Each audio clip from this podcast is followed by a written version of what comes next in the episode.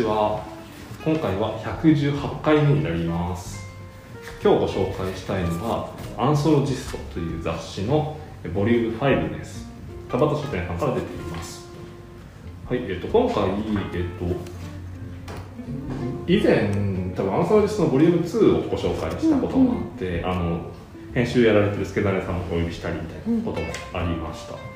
で今回ちょっとあのご縁いただいて岡田がちょっとこの特集今回宮沢賢治が特集なんですけどずっと宮沢賢治宮沢賢治って言ったら あじゃあ岡田さんも書きますか？みたいな感じになって あよかったです、ね、そういう機会いただいたので。で、えっと、一応特集のテーマはいつ読んでも新しいこれからの宮沢賢治というテーマでアンソロジストはそういうもともとそのポケットアンソロジーっていう、いろんなそのあの文学の短編集とかを自分で編むことができるみたいなそういうものとそのポケットアンソロジーとセットになってる企画なので、まあ、ここでも、まあ、そのその宮沢賢治についてそのその今回書く人たちが今宮沢賢治をどんなふうに考えてるのか今の時代どんなふうに宮沢賢治を読むのかっていう、まあ、そういうところとじゃあ特にこの作品5つこれを読んでみればいいんじゃないですかっていうようなことを書かれているそういう特集になっています。ですね。で一応今回3名の方が書かれていて、えーと、最初があの宮沢賢治の可変的心象スケッチの楽しみっていうのでこれは今福竜太先生が書かれています。今福竜太先生ってあの宮台さんご存知ですか、うん、なんかイベントに来ていただいたこともありますし昔からねあのおしゃれなお帽子をかぶってる素敵な 先生ですよね。そうですね。その文化人類学者で、うん、結構そのメキシコとかカリブ海とかブラジルとか、まあそのまあ、中南米とかのフィールドワークとかをされたりとかっていう方ですごいなんていうんですか現代思想界隈のすごい重要人物の一人という感じで。うん、で僕とかと個人的にはあのあのここでもずっと三田先生の話をしてきたんですけど三田先生との関係がすごい深い方であのこの前東大で三田先生のそのシンポジウムがあって、まあ、いろんな三田先生と関係があった方が今改めて三田先生読むってどういうことなのかみたいなことで発表とかされた時も今久先生に発表されて今久先生はやっぱすごくてなんていうんですか他の先生はもう本当に学会発表って感じの。うんそのこの時期の見た社会学はなんとかねみたいなそういうなんですけど、はい、今久先生の時だけいきなりまず壇上に花が置かれて 何が始まるんだろうって感じだったらそれはその岩手から送られてきたマグノリアの花。その白いマグノリアの花が置かれてて、うん、そのそういうもうどっぷり宮沢賢治的でもあるし、うん、その今先生のワールドみたいなのが始まってその三田先生のその、まあ、そのなその霊に対して、うん、その捧げる手紙というようなものを読み上げるみたいな形でその三田先生の考えてたその世界というかそういったものを浮かび上がらせるみたいなもうパフォーマンスが始まるんです面白い。それ他の先生がしてる中で そういうことですごいもちろんそれ他の先生がいろんなことやってるってことがあるからこそそれは成立するんですけど、やっぱり単純にその学問として研究するっていうアプローチだけじゃなくて、うん、それを本当に今この場自体がやっぱりその三田先生の話でその出会いとか共に楽しむとか味わうとか、そういう場になりうるんじゃないかっていうところをもう実際にパフォーマンスして展開してで音楽が流れたり三田先生の肉声を流したりとか、あのなんかすごいそういう面白い。インスタレーションみたいな感じですね。すごい楽しい。そうなんですよ。だから、うん、先生は結構楽器とかもやられたり、はい、詩人的な活動もされたり、だからもうちょっとそういう学問とかっていうこともやりつつ、もっとそういうものをよりリアルにより深めていくってことをまあ追求されてる方で、まあ、今回のその宮沢賢治論もそういうか背景があるんですけどもともと数年前にあの新潮選書で宮沢賢治デクノボーの英知っていう本を出されて、うん、でこれは宮沢賢治賞みたいなのを取ったりとか結構昔話題になったんですけど、まあ、そそこでまあいろいろと宮沢賢治について論じられたりとかっていう背景もありつつっていうん。感じですね。そうなんで今回まあいろいろと今久先生も紹介されてるんですけど大体この今久先生のその紹介がすごい面白いのがうん。大体みんなは普通こう読むよねっていううんうん。この検事のあのその読み方みたいなものに対してそのそうそこよりももっとその深かったり別の見方みたいなものを提示されててすごい面白いです。うんうん宮台さんなんか宮沢賢治読んだことなら短編とかってあります？なんか。あのこれ？家にあるああそれですね。ななんて言うんだっけ。なあれですよね。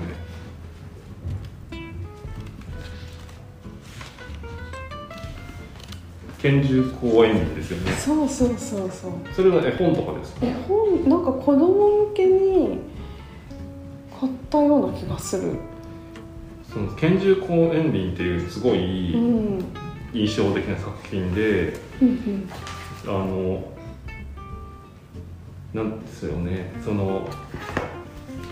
拳銃っていう人が、その、まあ、林を作るっていうそういう話なんですけど、うん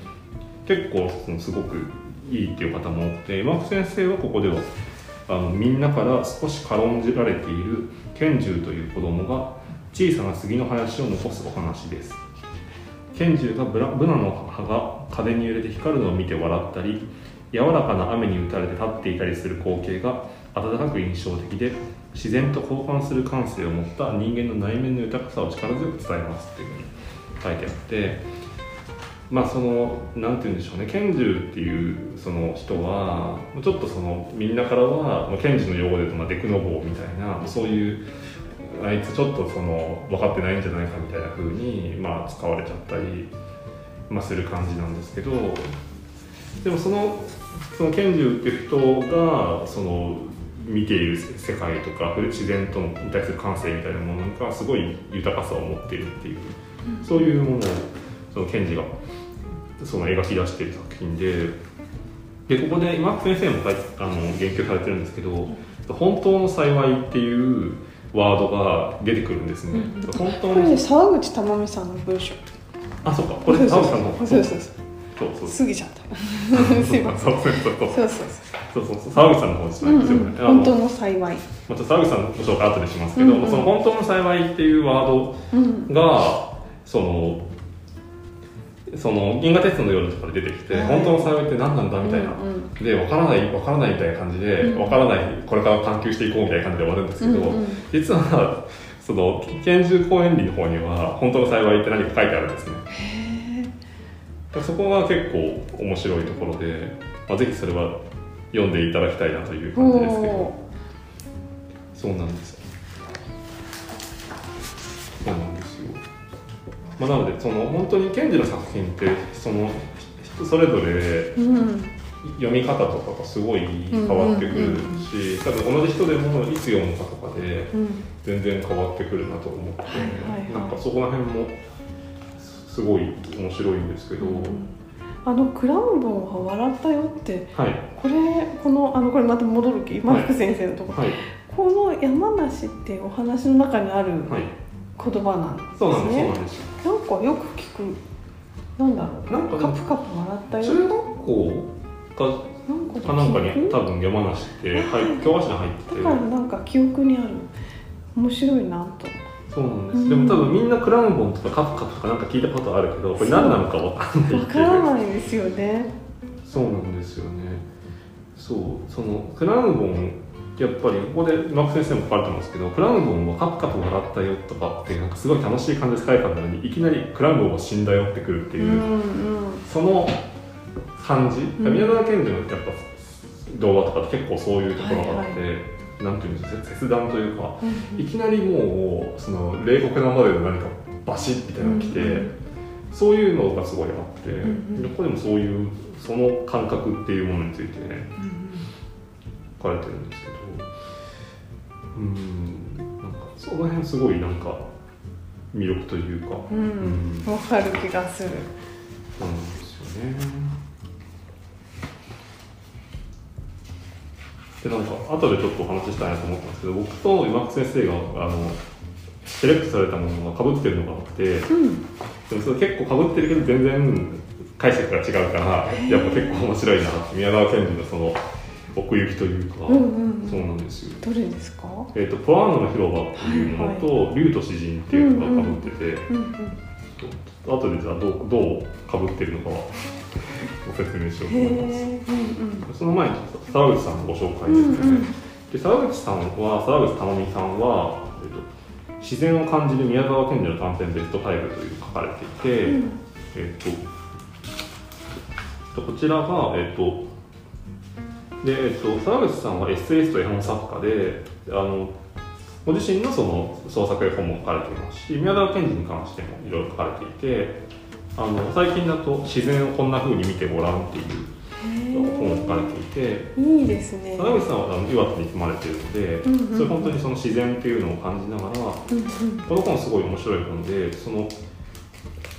ょっと目次目次見ていただきたいんですけど、本当にある種のなんて言うんでしょうねそのどうやればいいかが本当に書いてあって。この空はこういうふう宮沢賢治の例えば空について書かれた言葉を引きながら宮沢賢治だったら空はこんなふうに見るとか、うんうん。この植物をこんなふうに見るみたいな、うんうん。そういうのがたくさん書いてあって。あなんかそのその草とかが生えててもなんか風みたいな感じでみんな 通り過ぎちゃったりみたいな時に、そこでちょっと立ち止まってそこにあるその奥行きみたいなのを感じるみたいなことへをするためえのあいい本ですねこれね。ヒントみたいな感じで楽しい。写真もたくさんあって。ねえ素敵な本ですね。こういうの大好きですね。なんですよ。うんうんなのでそのそういうその沢口さんの感覚で今回5作選ばれてるんですけどそれもそういううんうん。あのさっきさっき宮台さんがおっしゃった拳拳銃公園林みたいな、は自然系のもうんうんのが多くて、うん。そう最初このあのすごいんですよね。この沢口さんの始まりのところがあの小祝農場っていうすごい長い賢治のまあ詩があるんですけど、はい。そこで、えっとその沢口さんが注目されてるのがカラマツの目のクリソプレイスっていうところでなんていうんですかそのここに注目するんだってすごい面白くてうん。そうなんです。だからあのこれ別に普通にそのいろんな描写の中にさらっと出てくるところなんですけどはい。そのすごい面白いですよね。僕とか小祝農場結構好きな詩なんですけど小祝農場って名前はなんか可愛い感じですけど、うん。なな中身はすごい内容でなんかしその宗教とは恋愛とはなんとかみたいなすごい 最後は思想的なことがバンバン書かれたり、うん。そのその孤独とはなんとかでとかってなんか最後の方はなんか古代のなんかなんていうんですかねユリア・ペヌペルっていう古代の特別な存在みたいな立ち現れてきてそれが共に歩いてたりとかなんかすごい壮大な内容なんですけど、うんうん。神話的というか、うん。うんその小祝農場ってあのよく牛乳とかではい。売ってる、あの小祝農場を賢治が歩いたはその道のりを描いた詩で僕も岩手に行った時に小祝農場の賢治が歩いた道を全部歩いたんですよ、そこ全然散歩道とかでもないただの道路なんですけど 小祝農場の牧場園っていうはい。商業施設みたいになってるところじゃなくて、うんそこに行く途中の道なんですけど今は、うんうん。そこをまあ賢治が歩きながらそのしそのそこのなんていうんですか心象スケッチっていうその賢治が自分の心のありさまを描くっていう、そういうの賢治の詩なので、うんうん。その自分の散歩してる心のあり方みたいなそこでそういうなんか幻覚みたいなのが見えてきたりとかここでそのそういう宗教とか恋愛について考えてみたいなのがバーって書いてあったりとかすうんうんるんですけど、うんうんまあ、そういう賢治のそういうその詩の中で沢口さんはそこでこの「カラマツの目のクリストプレイス」っていうフレーズにすごく惹かれるっていうのもすごい面白くて。でクリストプレイスってちょっとよくわかんないと思うんですけど、うん。緑玉髄っていうののルビが振ってあって、まあ、そういう緑色の鉱物なんですけど、うんそのカラマツの芽っていう小さな芽を木の芽をそのそういう緑色の宝石に例えるっていういかにも顕示的な表現でへでそこにその賢治らしさとかっていうのを沢口さんが見てすごく展開されてるんですけど、こういうその 一つの描写一つとっても語ることがたくさんあってそこからの広がりがあるっていう。面白い。でなんかその賢治面白いのはこの後カラマツの目はネクタイピンに欲しいくらいだしこれらのカラマツの小さな目を集め私の動画を飾りたいとかっていう相当好きですね。カラマツについてそれ語るっていう面白いそですのネクね。タイピンっていうのはいかにも賢治的な感じでちょっとハイカラでキュッてつけたいはいで可愛いんですけど、へ そうなんです。で動画のなんか想定みたいなイメージなんでしょうけど、うん。そういうなんか面白いですよね、ーうん。うんこの獅子踊りの始まりも、はい。多分テレビ E テレとかであのなんか見た。あなんかその 実際の獅子踊りやってるそうな。んかそういうのを交えながら何か紹介するシーンを見たことがある気がしますね。そうなんですうんうんなんかそのケンジ僕もちゃんとしし知る読んだりとかするまであんまり分かってなかったんですけど、うん。なんかケンジっていうと結構「銀河鉄道の夜」みたいななんかちょっとそのはいヨーロッパっぽい感じなのかなって思ってたら、意外にそれじゃなくて結構その何個かパターンがあってそのヨーロッパっぽいイタリアっぽい世界観のものもあれば、うんうん。こういう岩手の本当にもう土着のものを、方言とかがバーって出てきたりとかしてなんか読むのが結構大変だったりするんですけど、うん。そういうその座敷わらしとかうん。獅子踊りっていう岩手の伝統芸能みたいな。うん伝統芸能がどうして生まれたのかっていうのに関する、まあ、賢治のそのリサーチに基づいた動画なんですけど、うんうん。まあ、その動物とその自然人間と動物のそのなんていうんですかねすれ違いと響き合いみたいな、そういうテーマですごく印象的な作品なんですけど、うんうん。あとはまあそれこそあの何でしたっけあの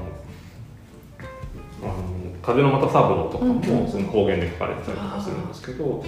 であとあのここで後で出てくるあの竜と詩人とかもそうなんですけど、うん。中国とかあのインドとかの世界観のも結構あって、その辺も結構そういうのもあるっていうのも面白いんですよね。そういう。ですね。うん。でちょっとあとまあ僕が今回やらせていただいたのが「はい。まあ、イーハトーブみかんのプロジェクト」っていう、うん。その名前で書かせていただいたんですけど、うん。なんかその今回僕も宮沢賢治なんで改めてこれだけ興味持ったりとかしてるのかなっていうのを考えた時に、その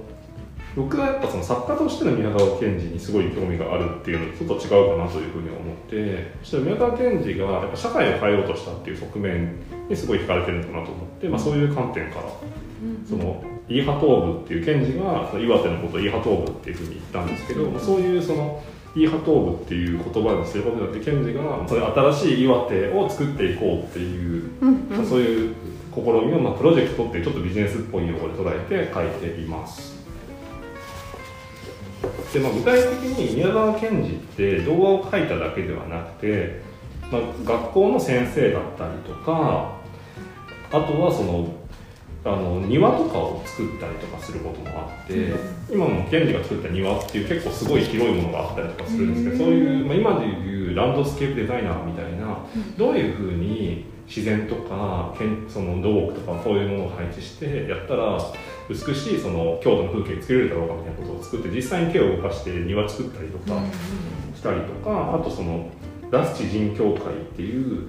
まあなんて言うんでしょうね。そのその学校でありギルドみたいなうん。そのコミュニティみたいなものを作ってその農農村にそのみんなでその例えば音楽を演奏する会やったりとかあの今日はその宮沢賢治が自分の考え方をみんなに教えたりとかであるいは肥料を設計したりとか本当その農業もだしそういう芸術とか文化とか生活も全部一体型でみんなでそのあのやっていくみたいなのを賢治が自分のまあ家を開放してやってたんですけど、そういう活動とかしたりとか、まあ、その最後の方だと宮沢賢治ってあの営業マンみたいな仕事をしてたんです。そすのごい。なんかその肥料せ石灰って肥料になるじゃないですか、うんうんうん。石灰を掘る鉱山の仕事をしててその石そこで掘った石灰を全国にそその肥料として販売するみたいなことをやってたので、うん。そういう技師みたいな側面もあったし営業マンみたいな仕事もしてたのでそうやって全国最後飛び回ってたんですよなんかそういうところがある人なので。すごい活動的な感じなんですね。そうなんですよ。で、まあ、30代で亡くなってますけど、うん。なんかそういう検事が目指してたものっていうのはなんかその自然いいよねみたいなことではなくて、はい。もっとそのその先にじゃあそれをみんなに伝えて世の中良くしていくのどうすればいいんだろうみたいなことを考えてたので、なんかそういうところにスポットを当てて僕も書いてます。へえ面白い。意外なんかねすごいネーミングから作ってみたいな、ね、そうそうそう。考えてみればすごい人ですよね。そう考えると、うなんか一種のコピーライターみたいな頭の伝え方をしてるというか、うんうんやっぱなんか地道にやってるだけだと伝わらないから、うんうん。じゃあそうやってコピーライターコピーライティングでイファじゃなくてイファトークだってまず言ってしかもそのイファトークどんな感じなのっていうのを今だったら多分プロモーションムービー作るじゃないですか、うんうんうんうん YouTube とかに上がるやつ。が、うんうんうん。あんな感じで多分動画を作ってるみたいなまあ見立てもできるので。めちゃくちゃ現代にいたらすごい注目の 人ですよね。注目のクリエイターだったのかもクしれないし。リエイターですよね、面白い。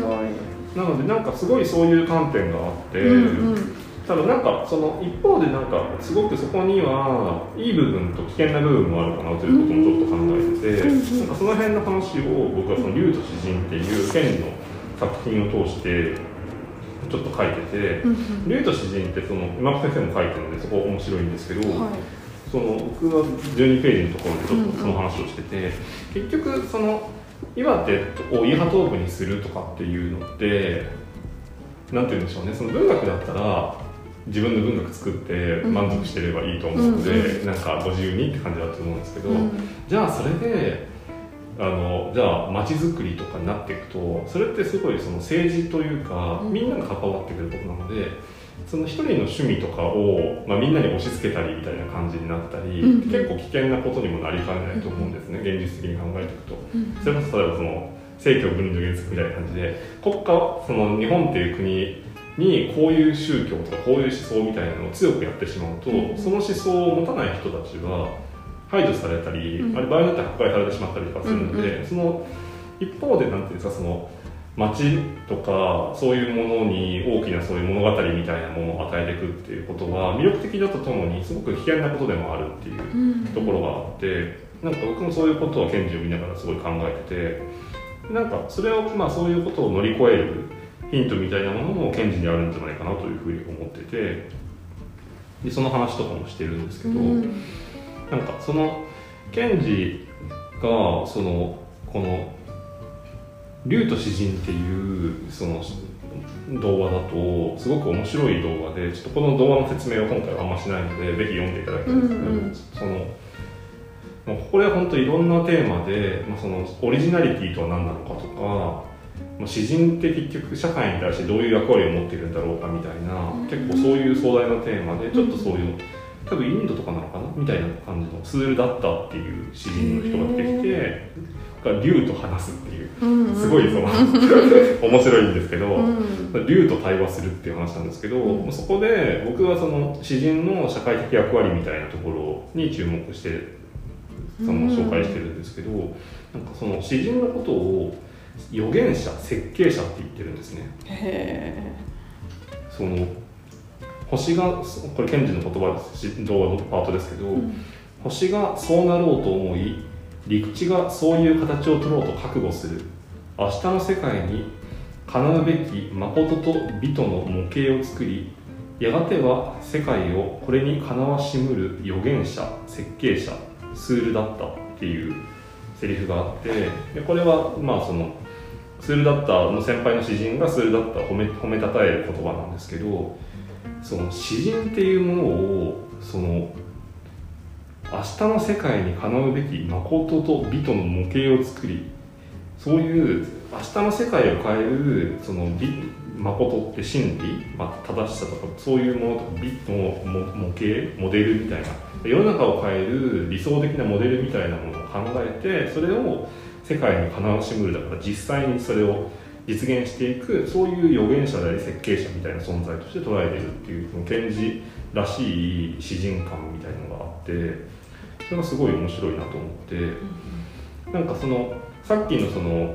ある意味ある種のそのなんていうんですかその物語を街とか風景に与えていくってことが持ってる暴力性みたいな話と絡めていくと多分設計者っていうのは、今でいうデザイナー的な発想でじゃあこの岩手にストーリーを作ろうみたいな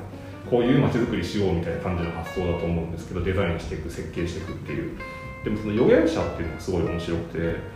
その予言だから予言と設計って反対だと思うんですね、うん、設計は自分でこうやっていく予言ってそうなっていくものを予想するって話だから、そこがその並んでるけどこれは多分矛盾しているものである意味その矛盾みたいなものを引き受けていくみたいな、まあ、前紹介したパラダックス思考みたいな話で、うんうん、だから予言その設計の時は自分が一番いいと思う理想を考えてみんなに提案してこれどうですかってやっていくって感じだと思うんですけど予言っていうのはもっとその自分をある意味否定していくというか自分がどうこう自分がどうしたいとかじゃなくてもうその世界がどうなるんだろう自然はどうなるんだろうみたいなここでも星とか陸地とか書いてあってそういうちょっとエコエコロジー的な視点というかその自分が人間がもちろんなんか頑張っていくんだけどその人間っていうのも自然の一部だからその自然っていうか世界とかってものがどう変わっていくのかみたいなそういう大きな視点でものを考えていくというかだからその自分がどうしたいとかっていうことじゃない部分っていうものも引き受けていくみたいな宮沢賢治の文学っていうのも賢治のただの趣味みたいな部分もすごいたくさんあると思うしすごい賢治の個人的な感情とかもたくさん出てると思うんですけど一方でそういうものとともにそのもっとその大きなもの宇宙がどう変わっていくのかみたいな100年200年1000年先を見据えて考えるみたいなそういう視点があってそこが入っててすごい面白いなと思ってだからなんかその今その人間がただこの今生きてる人間が満足するみたいな次元で民主主義とかっていうのも考えるんじゃなくてもっとその1000年1万年先も考えていくみたいなそういう自然みたいな視点ってすごい大事だと思ってそのそれこそなんていうんですか世代間倫理とか未来倫理とかそういう哲学の話も絡んでくるかもしれないんですけどなんかそこでその預言者ってワードはすごい個人的に面白いなと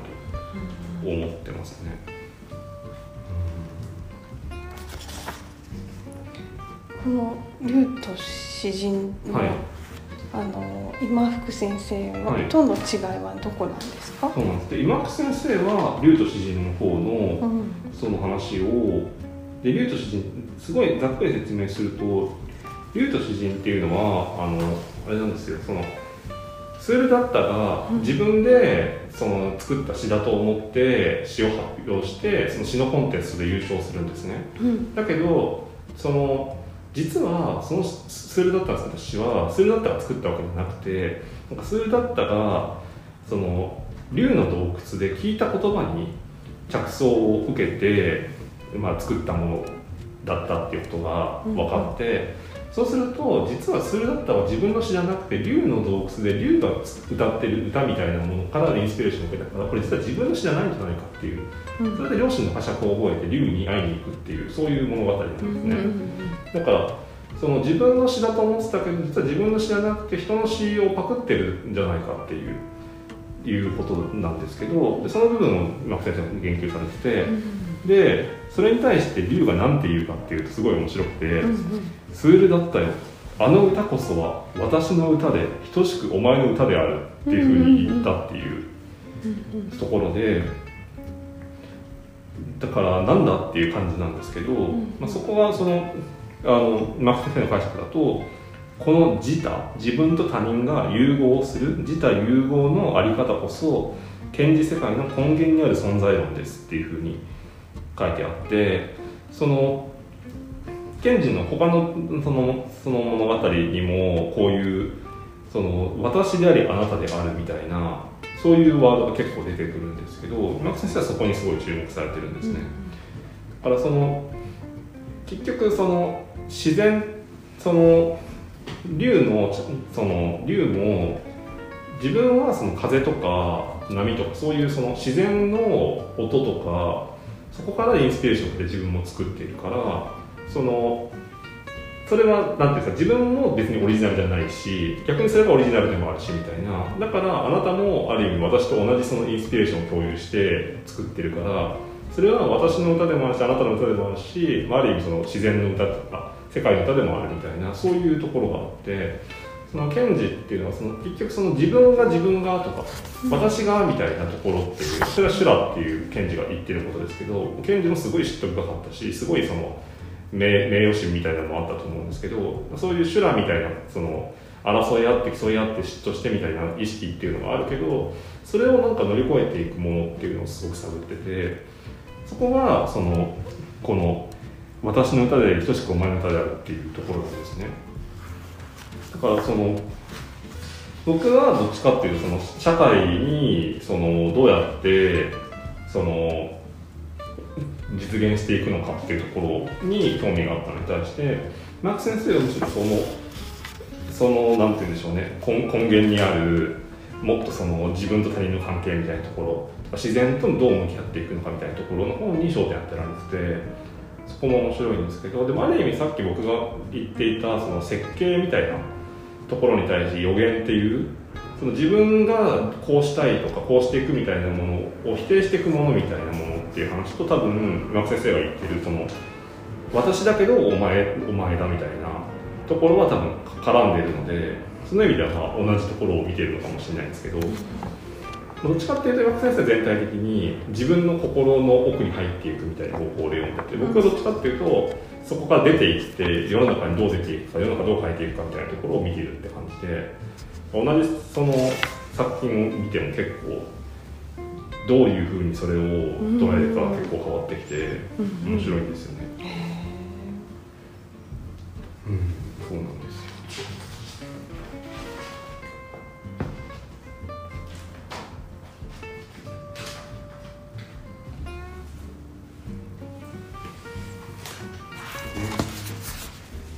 まあ、なんかそういう感じでその改めてやっぱ賢治のその作品本当たくさんあるのでそれをちょっとそのどういうふうに読むんだろうみたいなところを考えられる面白い特集だと思うので、うんうん、やっぱりそのこのそれぞれのその 3, 3人みんながそれぞれ別々にそのこれまで培ってきた問題意識みたいなそういうレンズを通してその検事見た時にどうなるかみたいなところが見えてくるので、うん、なんかその宮沢賢治がっていうことというだけじゃなくてなんかそういう一つのそのテクストというかそのそういう継承してきたその宮沢賢治の物語群みたいなものをどうそれと今向き合うのかみたいな話としてすごい面白い特集なんじゃないかなと思うので、うんうん、ぜひお読みいただければと思います、はいはい、ありがとうございます。ありがとうございました、はい、えっと、本日ご紹介したのがアンソロジストのボリューム5で田畑書店から出ていますありがとうございました。ありがとうございます。